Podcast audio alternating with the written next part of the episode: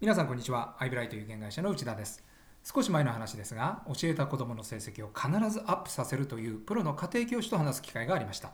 成績をアップさせる最大のコツは、うまく勉強を教えることではないと彼は語ります。成績アップの秘訣はズバリ、やる気だと言います。どんなにうまく勉強を教えても、そもそも子供のやる気がなければ成績は上がりません。子供のやる気を引き出すことに力を注ぐと話していました。この話は法人開拓に通じます。法人保険が売れない。社長にアプローチしてもすぐに断られてしまうという悩みはありませんか？一方で以前インタビューしたトップセールスはいつも法人保険が売れます。と言っても特別なトークで特別な提案をして結果を出しているわけではないのです。彼がうまい点は社長を聞く気にさせることなのです。